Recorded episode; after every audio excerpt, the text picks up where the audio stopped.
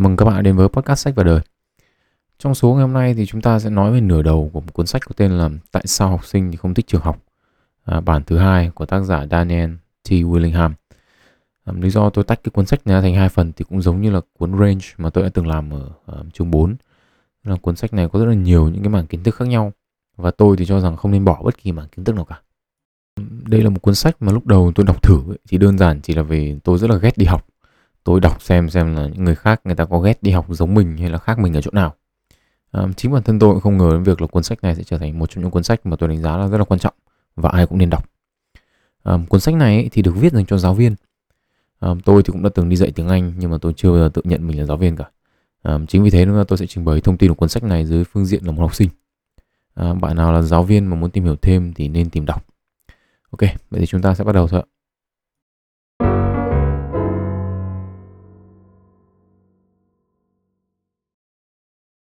Đầu tiên là chúng ta sẽ phải nói về cái chủ đề được uh, dùng làm tựa đề cuốn sách là tại sao học sinh thì không thích đi học. Um, trước khi đi vào lý giải của cuốn sách ấy, thì tôi sẽ điểm qua một số lý do mà tôi cho rằng là tôi ghét đi học. Nói thật là gọi là ghét đi học thì cũng không chính xác đâu. À, mà chính xác hơn là tôi ghét học một số môn nhất định. Điển hình là mấy môn khoa học xã hội như kiểu là địa lý, lịch sử. Và kẻ thù số 1 của tôi ấy, trong cuộc đời đi học đó là môn văn. À, cho đến tận bây giờ ấy, thì tôi vẫn mù địa lý và vẫn rốt lịch sử Ờ, địa lý thì nói thật là cũng muốn biết lắm ấy nhưng mà cũng chẳng biết bắt đầu từ đâu. Mà cũng không hiểu là nạp mấy cái kiến thức địa lý vào đầu kiểu gì. À, trước đây ấy, nếu có đọc sách ấy, thì tôi cũng có xu hướng là né sách lịch sử. Nhưng mà bây giờ đang uh, cố gắng để đọc dần dần cho biết. Môn lịch sử thì tôi có lẽ là tôi bị ám ảnh rằng là học lịch sử thì cứ phải nhớ ngày tháng.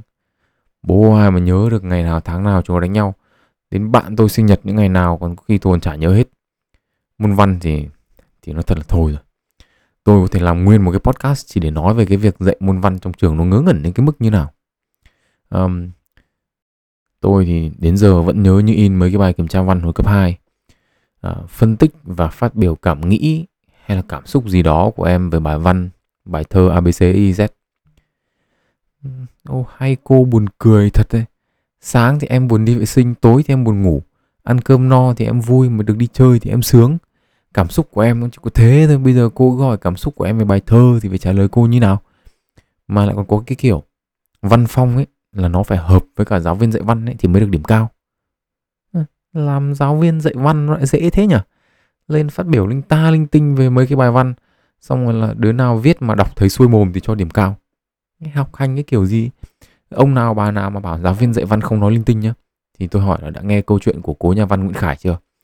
Tức là Ờ, con của nhà văn Nguyễn Khải ấy thì được giao bài về nhà là phân tích tác phẩm mùa lạc của bố. Ông bố bảo thế mày thì mày cứ để tao. Thằng con nhận được điểm 2 với cả lời phê là không hiểu ý tác giả. Thế, thế, thế đến thế thì cũng thôi thôi chứ còn học hành cái gì nữa. Mà văn ấy thì toàn chủ yếu toàn phân tích những cái những cái tác phẩm ở cái đời tám kiếp nó rồi ấy. làm gì còn ông tác giả nào nữa để mà đứng lên cãi các cái mẹ ấy nữa. Thế thì các mẹ dạy văn này nói cái gì chả được đương nhiên là vơ đũa cả nắm như thế thì nó cũng không hợp lý. Giáo viên người dạy văn thì cũng có người này người kia. Tôi thì cũng đã từng được học một cô giáo dạy văn mà tôi cho rằng là nếu mà ai cũng dạy như cô ấy, thì tôi cũng không ghét cái môn văn đến như thế đâu. À, phân tích bài văn bài thơ một cách rất là hợp lý. À, thay vì cho rằng là trải nghiệm của tôi với các giáo viên dạy văn là con sâu bỏ dầu nồi canh ấy, thì tôi cho rằng môn văn là một nồi sâu và thi thoảng thì lạc vào đó là một ít canh. Đấy. Ok, thì quay trở về chủ đề uh, ghét đi học trước khi tôi làm thêm một bài sớ nữa về môn văn. Um, thì tôi cho rằng tôi là một người khá là tò mò. Um, chỉ là cách dạy trên trường ấy, thì khiến tôi chẳng hào hứng về cái việc học nữa. Ở góc độ của một nhà giáo ấy, thì tác giả cuốn sách đưa ra một cái nhận định là con người thì là tò mò, nhưng mà chúng ta không giỏi trong cái việc suy nghĩ. Trừ khi nhé, là các điều kiện về mặt nhận thức nó thuận lợi ấy, thì chúng ta sẽ né tránh việc suy nghĩ tối đa có thể. Cái này thoạt nghe thì thấy có vẻ vô lý, nhưng mà suy nghĩ về nó thì tôi thấy nó đúng thì buồn cười gái đây cũng chính là một cái ví dụ cho cái nhận định này của tác giả. Tức là nếu mà tôi không phải suy nghĩ về cái câu nói này ấy, thì tôi cũng chỉ nghe qua xong tôi thấy nó vô lý thôi. Tôi phải nghĩ về nó thì tôi mới thấy nó đúng. Um, câu nói của tác giả ấy, thì có dựa trên những cái nghiên cứu về mặt nhận thức. Bộ não của chúng ta ấy, thì không được tiến hóa để suy nghĩ mà trên thực tế là ngược lại. Là bộ não của chúng ta được tiến hóa để giúp chúng ta không phải suy nghĩ. Nghe thì nó hơi buồn cười ấy, nhưng mà bộ não thì làm điều này bằng hai cách. Một là những chức năng quan trọng nhất của bộ não như kiểu xử lý hình ảnh mà chúng ta thu về từ mắt này hay là điều chỉnh những chuyển động của cơ thể đều diễn ra một cách vô thức.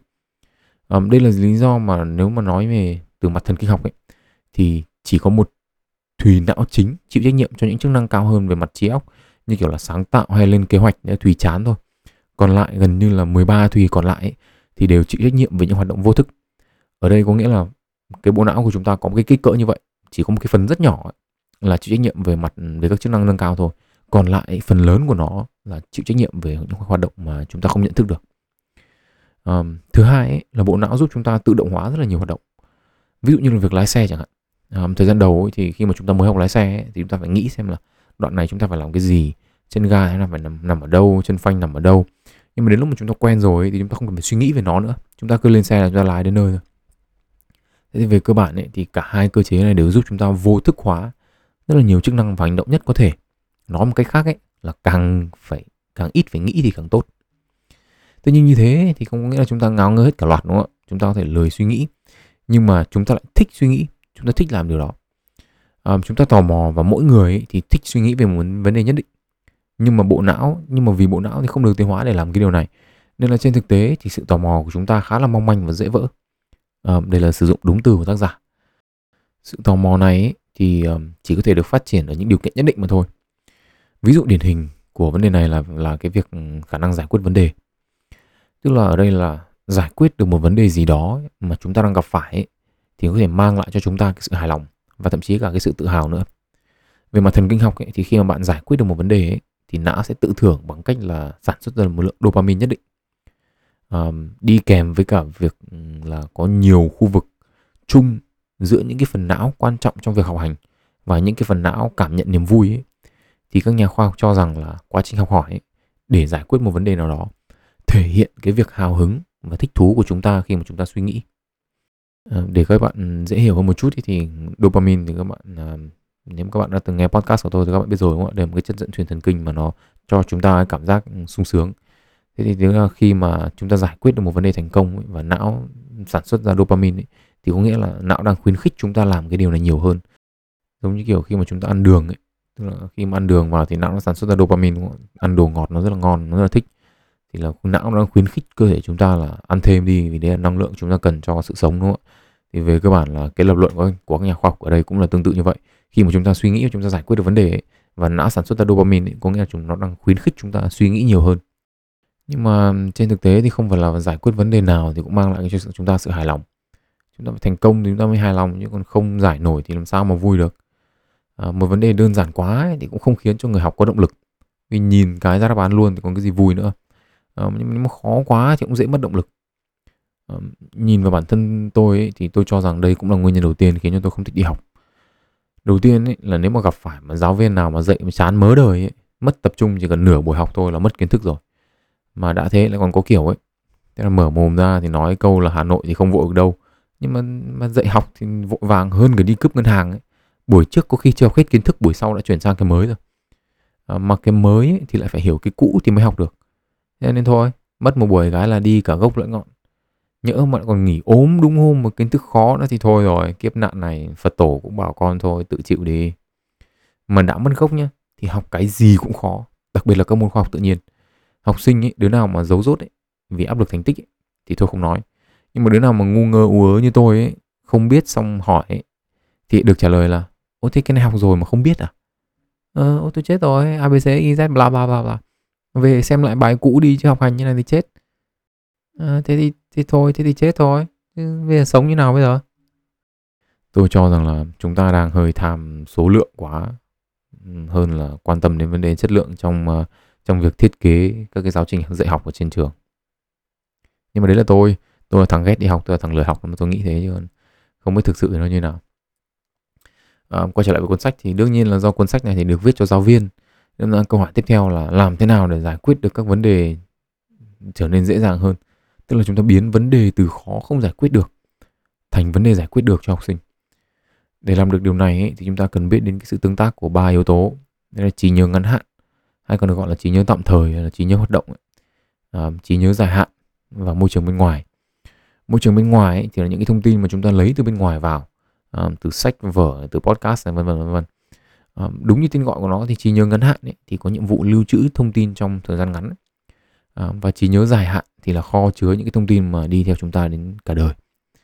Thế thì lập luận của tác giả là suy nghĩ xảy ra ấy, khi mà bạn kết hợp giữa thông tin từ môi trường bên ngoài và thông tin có sẵn ở trong trí nhớ dài hạn theo những cách mới sự kết hợp này ấy, thì xảy ra tại trí nhớ ngắn hạn. Để cho dễ hiểu ấy, thì các bạn cứ tưởng tượng cái việc suy nghĩ như kiểu giống nấu một cái nồi súp ấy. Lấy nguyên liệu từ môi trường và nguyên liệu có sẵn trong kho đổ vào trong cái nồi xong ngoáy nó lên. Cái nồi đấy thì là trí nhớ ngắn hạn. À, một điểm cần lưu ý là cái nồi này thì dung lượng của nó có hạn thôi không phải cứ đổ tùm lum vào là được. Chúng ta sẽ đưa đưa ra một cái ví dụ điển hình như này. Bây giờ câu hỏi là các bạn hãy lấy 17 nhân với 8 và nhân nhẩm trong đầu xem ra bao nhiêu. Nhé, cho các bạn vài giây đấy.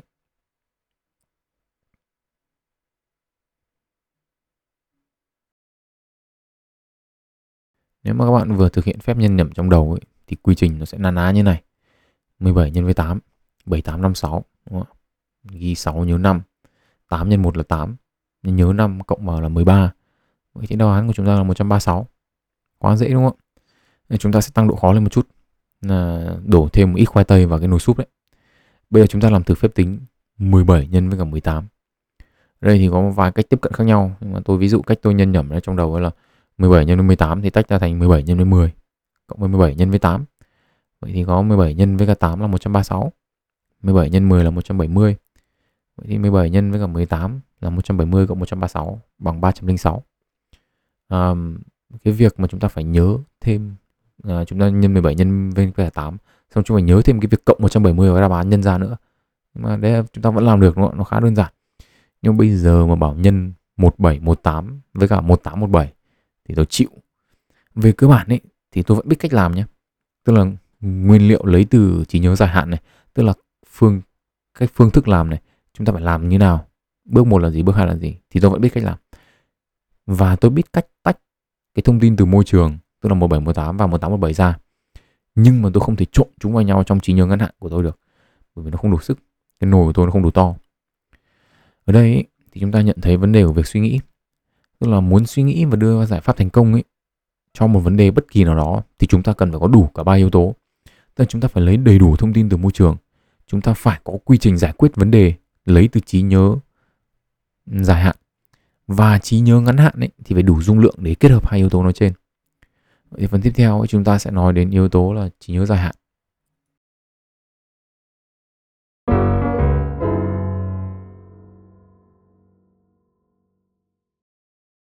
Luận điểm của tác giả ấy, trong cuốn sách thì đưa ra khá là rõ ràng. À, đấy là suy nghĩ thì phụ thuộc rất nhiều vào kiến thức có sẵn trong trí nhớ dài hạn. Đây là điểm mà chúng ta vừa nhắc đến ở trước. À, ở góc độ cá nhân ý, thì tôi cũng đã từng nhắc đến điều này tuy nhiên là tôi không được xúc tích như tác giả thôi. À, tôi cũng đã từng lập luận với các bạn rằng là các bạn biết càng nhiều ý, thì khả năng đưa ra những quyết định đúng đắn các bạn càng cao. À, và tôi cũng mong muốn đây cũng là một trong những cái giá trị chính của sách và đời đưa cho các bạn càng nhiều kiến thức càng tốt nhưng mà luận điểm của tác giả thì đi sâu hơn nữa. Đấy là những cái kiến thức này ấy, thì cần phải nằm ở trí nhớ dài hạn. Ta để hiểu được tầm quan trọng của kiến thức trong khả năng suy nghĩ thì đầu tiên là chúng ta sẽ đến với kỹ năng đọc hiểu. Về chúng ta có một cuộc hội thoại ngắn. Anh đi đến bao giờ? Cô gái nhắn. Có lẽ sẽ lâu đấy. Chàng trai trả lời. Nếu mà chỉ có hai câu này ấy, thì khả năng đọc hiểu của chúng ta rất là có giới hạn. Và nó sẽ phụ thuộc vào người đọc những ai mà hay xem phim hay đọc ngôn tình ý, thì có thể nghĩ đến ngay cảnh chia tay chẳng hạn. Chàng trai đi du học đi nhập ngũ vân vân vân vân. À, bản thân cái chữ lâu ấy, khi mà không có văn cảnh ấy, thì cũng không thể biết được lâu là bao nhiêu lâu đo bằng đơn vị gì ngày hay là tháng hay là năm. Giả sử như tôi mà đọc cuộc hội thoại này thì tôi sẽ nghĩ ngay đến việc là chàng trai và cô gái này vừa đi ăn một mẹt bún đậu mắm tôm về. À, về đến nhà cái thì cả hai đau bụng. Nhưng mà chàng trai nhanh chân hơn nên mà vào nhà vệ sinh trước. À, cô gái thì cũng đau bụng ấy nhưng mà không dám cử động mạnh sợ gào to lên nó mất kiểm soát à, thôi xong. Thế đành rút điện thoại ra nhắn hỏi chàng trai xem là tình hình như nào thế, thế bao giờ xong thì đến lượt mình. À, đương nhiên là đây không phải là ví dụ của sách. Chẳng có sách nào viết cái ví dụ như thế cả. Tôi thấy ví dụ sách nó đưa ra nó không không hợp lý lắm nên mà tôi à, đổi sang cái này. À, ở đây ấy, thì nguyên lý nó rất là cơ bản tức là kiến thức có sẵn của chúng ta ấy, sẽ lấp vào những khoảng trống về mặt văn cảnh trong quá trình đọc hiểu. Đây cũng là lý do vì sao ấy mà cùng một cuốn sách mỗi người có thể sẽ có cảm nhận khác nhau hoặc là mỗi người thích một chủ đề podcast khác nhau trong sách và đời. Chúng ta sẽ nói thêm cái này một chút ở phần ở phần sau. Ví dụ tiếp theo ấy, thì chúng ta sẽ lấy từ sách. Chúng ta có một danh sách các chữ cái như sau. Các bạn thử xem các bạn nhớ được bao nhiêu chữ. X c n n u s a l o L G M T X. Chưa? Các bạn nhớ được bao nhiêu chữ? Ờ, vẫn những chữ cái đó vẫn những thứ tự đó nhưng mà chúng ta sẽ tách cái chữ đầu tiên ra thì chúng ta sẽ có danh sách chữ như sau. X cnn usa lol gmt x. Dễ nhớ hơn chưa tức là câu hỏi là tại sao gần đấy chữ mà nó dễ nhớ hơn? Đơn giản là khi chúng ta tách theo kiểu khác ấy, thì những chữ cái này được xếp theo nhóm mà có ý nghĩa ví dụ như CNN là tên tờ báo CNN nổi tiếng đúng không ạ? USA là nước Mỹ. LOL thì ai cũng biết.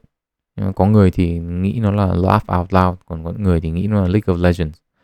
À, và gần như chúng ta chỉ cần nhớ chữ GMT và chữ X ở đầu với ở cuối thôi. Ngược lại thì vì chúng ta là người Việt Nam chẳng hạn nên là danh sách lúc đầu ấy thì có ba chữ ALO thành chữ alo khá là dễ nhớ. Nhưng mà những cái chữ này nó không có ý nghĩa với người nước ngoài nên là khả năng ghi nhớ của họ thì sẽ kém hơn ở đây ấy, thì kiến thức có sẵn ấy, giúp chúng ta tạo ra ý nghĩa từ thông tin nhận vào. Và điều này giúp chúng ta dễ nhớ hơn. À, việc mà ghép các cái mảnh thông tin rời rạc lại thành một nhóm ấy, cho nó có nghĩa ấy, thì được gọi là chunking tạm dịch là phân khúc. Tức là đây là một trong những kỹ năng mà những người tham gia những cuộc thi trí nhớ trên thế giới thì họ sử dụng khá là thành thạo. Khi mà phân khúc thông tin ra thành những phần dễ nhớ ấy, thì phần trí nhớ tạm thời của chúng ta có thể chứa nhiều phân khúc thông tin hơn là nếu để ở trạng thái bình thường. Giống như ví dụ ở trên ấy, thì cùng số lượng 14 chữ cái nhưng mà xếp một kiểu ấy, thì có khi chúng ta không nhớ hết đâu. Nhưng mà xếp kiểu sau thì chúng ta sẽ dễ nhớ hơn và chúng ta sẽ nhớ nhớ đủ gần đấy chữ cái. Một trong những cái ví dụ cá nhân ấy mà tôi biết về kỹ năng phân khúc thông tin này ấy, thì là ông cậu tôi. Ông cậu tôi thì cũng có tuổi rồi, à, đi làm một thời gian khá khá thì nó mới có điện thoại di động. Nhưng mà cũng lóng ngóng không giỏi công nghệ lắm. Nên ra là việc lưu số điện thoại thì có vẻ có phần phức tạp cậu tôi ấy, thay vì lưu số điện thoại như người bình thường ấy thì cậu tôi lại ghi số điện thoại vào trong đầu. À, cách đây năm sáu năm ấy khi làm đi làm với ông cậu thì tôi mới biết là trong suốt ừ, từ khi bắt đầu biết dùng di động cho đến cái thời điểm đó thì ông cậu tôi ghi nhớ khoảng 100 số điện thoại khác nhau. Lúc nào cần gọi ai ấy, thì cứ thế mà bấm không cần phải tra. Tức là ảo ma hơn nữa ấy, thì có những cái số điện thoại có khi cả năm chỉ gọi một lần thôi. Nhưng mà lúc cần thì vẫn bấm được ngay thế thì khi mà hỏi cách nhớ ấy, thì ông cậu tôi có bảo là số điện thoại ấy, thì luôn luôn có những cặp số mà có các cái chuỗi số gần giống nhau. À, ví dụ như là số của ông A có bốn số cuối là 5678 chẳng hạn và C có bốn số cuối là 5768 à, thì hai số điện thoại này sẽ được ghép vào một nhóm. Sau đó ông cậu tôi sẽ nhớ là bà C ấy thì ít tuổi hơn ông A nhưng mà số điện thoại ấy thì lại lớn hơn. Tức là 5768 thì lớn hơn 5678 à, đại ý là như thế còn sau đây phân khúc như nào nữa thì tôi cũng quên rồi tôi ờ, không phân khúc được phương pháp phân khúc số điện thoại của ông cậu tôi đại ý như thế ờ, về cơ bản ấy, thì là ông cậu tôi là nhân chứng sống của việc uh, kỹ năng phân khúc thông tin này rất là có hiệu quả đặc biệt là khi mà bạn không có điện thoại thông minh không vào được Facebook để nhắn tin và nhặt được một cái điện thoại uh, của vua Lý Thái Tổ làm rơi khi uh, rời đô từ Hoa Lư về Đại La. Uh, việc phân khúc thông tin trong quá trình đọc hiểu ấy, thì dễ thực hiện hơn rất là nhiều nếu mà chúng ta có kiến thức nền. Một nghiên cứu về học sinh cấp 2 thì chỉ ra điều này. Một nửa số học sinh tham gia thí nghiệm có điểm đọc tốt và nửa còn lại có điểm đọc thấp, tức là dựa trên những điểm của các bài kiểm tra đọc hiểu ấy. Tất cả ấy thì được cho đọc một đoạn tả một hiệp đấu của bộ môn bóng chày. Trong quá trình đọc ấy thì học sinh sẽ được dừng và hỏi xem họ có hiểu những gì đang diễn ra trong câu chuyện không bằng cách tả lại dựa trên mô hình cho sẵn. À, trong số những học sinh này ấy, thì có những người biết về bộ môn bóng chày và có những người không biết gì. Kết quả nghiên cứu cho thấy ấy, thì là những học sinh đọc tốt thì vẫn đưa ra nhiều đáp án đúng hơn những học sinh đọc kém. Nhưng mà những học sinh đọc kém ấy nhưng mà biết nhiều về bóng chày ấy thì trả lời đúng nhiều hơn những học sinh đọc tốt nhưng mà biết ít về bóng chày. Ok vậy thì đến thời điểm này thì chúng ta biết được hai điều. Một là kiến thức mà chúng ta có sẵn ấy thì có thể lấp vào những cái khoảng trống về mặt văn cảnh trong quá trình đọc hiểu. Và hai ấy, là kiến thức có sẵn giúp cho việc phân khúc thông tin dễ dàng hơn.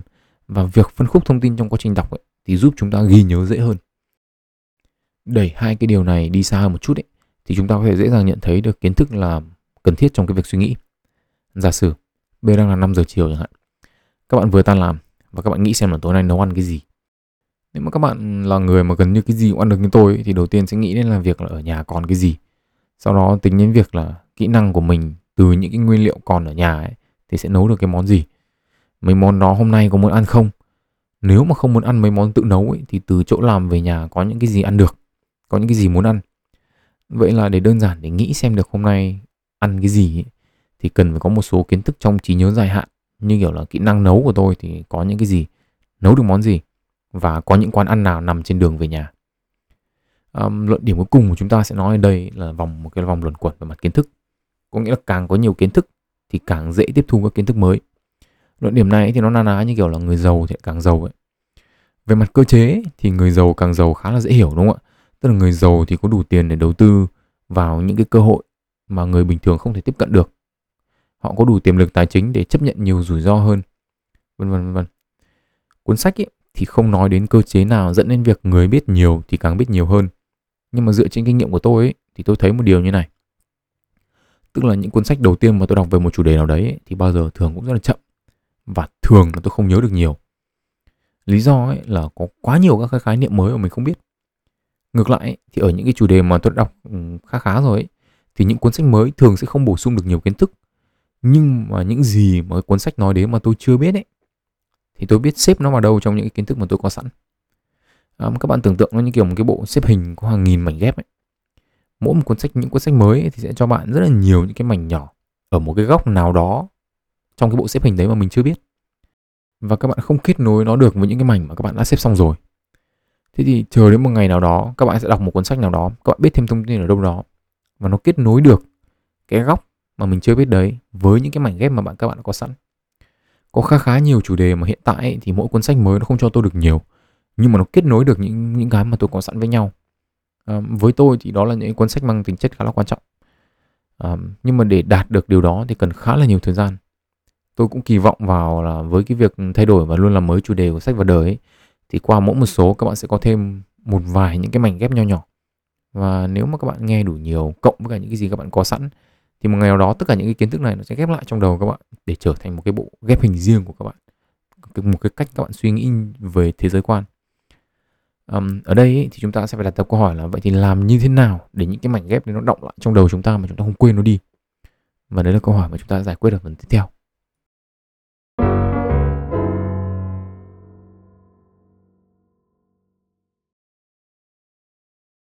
Ê, câu hỏi là làm thế nào để nhớ được một mảnh kiến thức nào đó?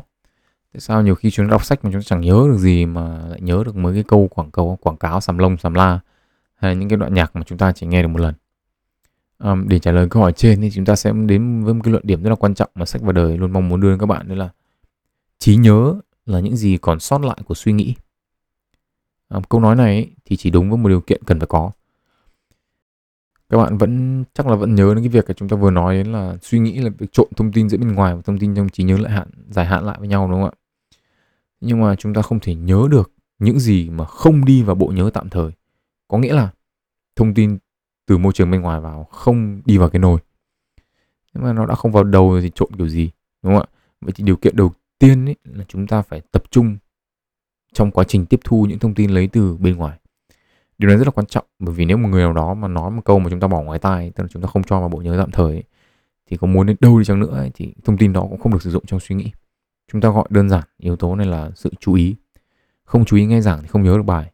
Không chú ý vào công việc đang làm thì sẽ chẳng biết mình đang làm cái gì để mà suy nghĩ cả. Ok thế thì chúng ta có cái sự chú ý rồi thì chúng ta nhớ thế nào? Thế để hiểu rõ hơn về cái cái vấn đề này thì chúng ta sẽ xem xét những câu chuyện. Ở đây cụ thể là cấu trúc của những câu chuyện thường ấy thì những câu chuyện sẽ có bốn yếu tố.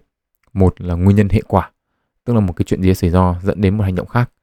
À, như là một con khỉ à, tưởng mình tài ba chẳng hạn thách đấu cả phật tổ đi tù 500 năm. Hai là yếu tố xung đột. Xung đột xảy ra ấy, khi mà nhân vật chính phải đối đầu với chướng ngại vật mà cản đường mình để mình đạt được mục tiêu ấy. Xung đột thì, thì thường là nơi mà những nhân vật phản diện được giới thiệu tức là trên đường đi lấy sách về đọc thì gặp gái. Mặc dù đã xuống tóc đi tu nhưng mà ham muốn sinh học nó trỗi dậy à, thì đấy đại ý là mồm thì từ chối nhưng mà trong đầu thì cũng muốn mong tóc trở lại. À, yếu tố thứ ba ấy là biến cố. Tức là đến nhà gái nó mời uống trà nhưng mà lại nhầm thuốc có thai. Thế là cả ba thầy trò chửa to như bà bầu 8 tháng. Yeah. vấn đề biến cố. Và yếu tố cuối cùng của một câu chuyện ấy là nhân vật. Một câu chuyện hay luôn luôn phải được xây dựng xung quanh những nhân vật thú vị.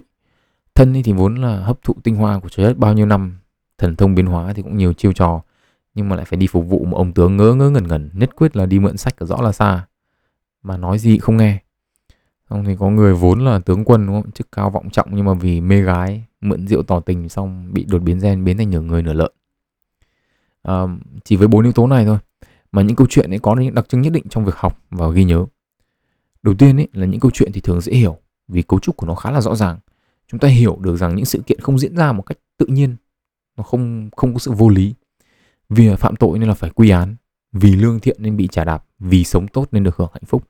Và theo ngôn tình thì là vì yêu mà đến đúng không ạ? Thứ hai nữa là những câu chuyện thì luôn luôn thú vị. Các nghiên cứu chỉ ra rằng ấy, các câu chuyện luôn được đánh giá thú vị hơn so với những cách truyền đạt thông tin khác như văn bản thơ mặc dù nội dung có thể giống y hệt như nhau. À, cuối cùng ấy, thì là những câu chuyện thì thường rất là dễ nhớ. Tôi đã từng xem qua cả một cuốn sách chỉ viết về chủ đề là những câu chuyện dễ nhớ thôi. À, có thể một ngày nào đó chúng ta sẽ đi sâu hơn về cái chủ đề này còn hôm nay chúng ta tạm dừng ở đây đã. Về cơ bản ấy, thì các bạn có hiểu đây là lý do vì sao chúng ta xem ngôn tình thì chúng ta nhớ cả tình tiết. Còn ra trường được 6 tháng nhìn lại đề kiểm tra thì không biết vì sao mình tốt nghiệp được đúng không ạ? Vậy thì cấu trúc của câu chuyện thì liên quan gì đến cái câu nói trí nhớ là những gì còn sót lại của suy nghĩ? Nếu mà chuyện đủ hay để nhớ thì làm gì có gì để suy nghĩ? Ở đây thì lập luận của tác giả nằm ở chỗ ấy, mục tiêu của giáo dục là nhắm đến việc giúp người nghe hiểu được ý nghĩa của thông tin chứ không chỉ đơn giản là nhớ thông tin không thôi.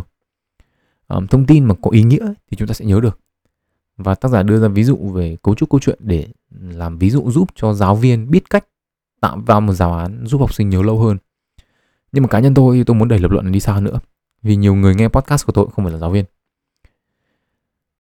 Tôi thì lập luận rằng nếu mà bạn nhớ một tình tiết nào đó của câu chuyện hay là thậm chí là cả câu chuyện thì có nghĩa là tình tiết hoặc là cả câu chuyện đó có ý nghĩa với bạn.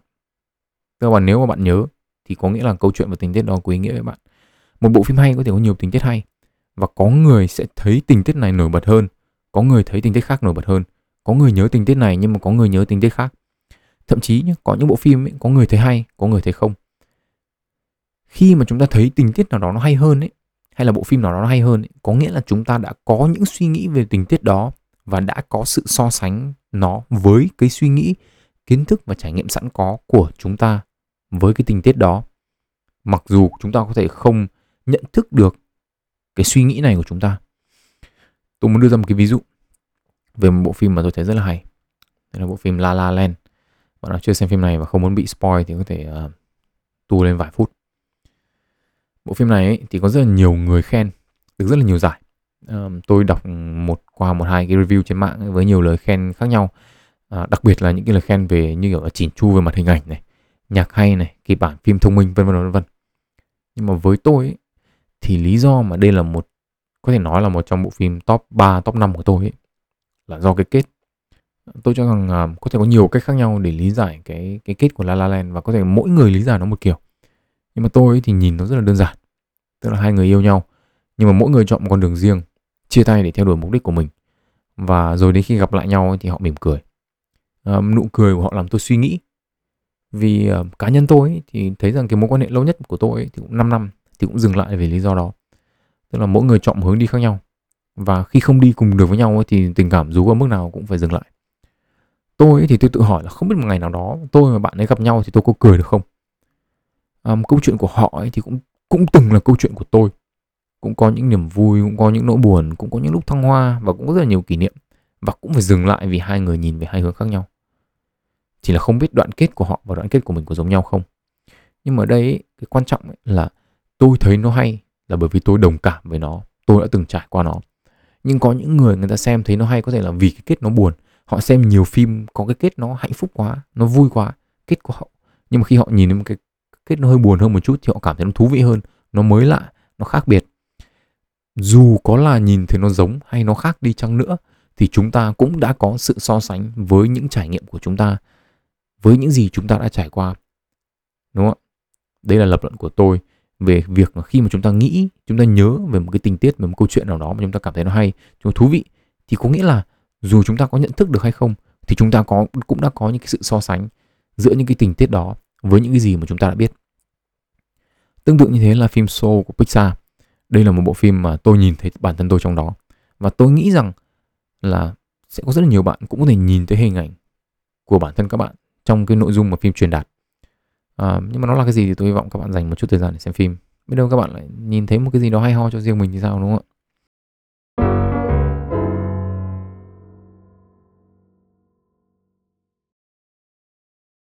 Tổng kết lại trong nửa đầu này thì chúng ta đã nói đến những vấn đề gì? Một ấy, là bộ não không được tiến hóa để suy nghĩ nó được tiến hóa để giúp chúng ta nghĩ càng ít càng tốt. Chính vì vậy mà việc học không đến với chúng ta một cách tự nhiên kể cả khi chúng ta là những người rất là tò mò. Suy nghĩ để tìm ra giải pháp cho các vấn đề ấy, thì thường chỉ thú vị thường chỉ cho chúng ta động lực khi mà vấn đề nó không quá khó và không quá dễ. Thứ hai ấy, là suy nghĩ được hình thành trong trí nhớ ngắn hạn và được kết hợp bởi thông tin từ môi trường bên ngoài và thông tin có sẵn trong trí nhớ dài hạn. Điều này vẫn dẫn đến việc ấy, là muốn suy nghĩ tốt ấy, thì phải có nhiều kiến thức trong trí nhớ dài hạn và muốn nhớ được kiến thức ấy, thì phải có sự chú ý khi tiếp thu kiến thức từ bên ngoài và phải suy nghĩ về ý nghĩa của thông tin. Muốn nhớ được nhiều kiến thức ấy, thì cần phải biết phân nhóm các mảng kiến thức lại. Để khi nhồi vào đầu hay là lôi ra khỏi đầu ấy, thì có thể nhồi hoặc là lôi cả mảng kiến thức vào và ra. Một trong những điều có thể nói là gây bất ngờ nhất cho tôi ấy, là lập luận của tác giả trong việc bộ não không được suy nghĩ để tiến hóa. Nó bất ngờ ấy là bởi vì nó trái ngược với cả hành vi của tôi. Vì thường ấy thì bao giờ tôi cũng sẽ suy nghĩ nếu mà tôi quan sát được một hiện tượng gì đó mà tôi cho là bất thường. Tuy nhiên ấy, thì điều này cũng giúp tôi có một cái góc nhìn khác về những cái việc mà vì sao rất là nhiều người thích xem uh, tiktok hay những cái ba lăng nhăng trên mạng xã hội. Đơn giản là bởi vì suy nghĩ rất là tốn năng lượng như kiểu việc tập thể dục thể thao ấy. Mà xem cái gì nạp cái gì vào đầu mà nó đỡ tốn năng lượng để suy nghĩ thì đỡ mệt đầu. Tương tự như thế thì việc đọc những cái bài viết ngắn ấy, hoặc là xem những cái video clip ngắn ấy, thì cái thời lượng suy nghĩ nó không phải quá nhiều à, điều này cũng giúp tôi hiểu cả bản thân của hành vi của chính tôi nữa. Tôi là một thằng rất là lười đi du lịch. Tôi thấy đi du lịch nó lắm nhiều khê lắm. Bao nhiêu là thủ tục rõ là mệt. Có thể là do tôi nghĩ với cả tập gym hết cả năng lượng thể chất lẫn tinh thần rồi nên là chẳng còn tí năng lượng nào cho việc du lịch nữa cả. Ngữ nghĩ đến uh, di chuyển là ngại. À, điểm cuối cùng ấy và tôi muốn nhắc với các bạn ấy đó là bộ môn văn là một bộ môn dở ẹc và vô lý. Nó vô lý đến cái mức ấy mà lý do duy nhất tôi nghĩ được vì sao người ta dạy văn trong trường ấy là bởi vì trường muốn dạy cho học sinh là cuộc đời này ấy, nó có rất là nhiều điều ngang trái và vô lý nhưng mà chúng ta vẫn phải sống chung với nó. Cuối cùng ấy là nếu trong số podcast ngày hôm nay các bạn học được một điều gì đó thú vị hoặc chỉ đơn giản là các bạn ghét bộ môn văn thêm một chút thì chào mừng các bạn đến với podcast sách và đời. Tên tôi là Nguyễn Tiến Đạo. Hẹn gặp lại các bạn ở những số lần sau và chúc các bạn một ngày tốt lành.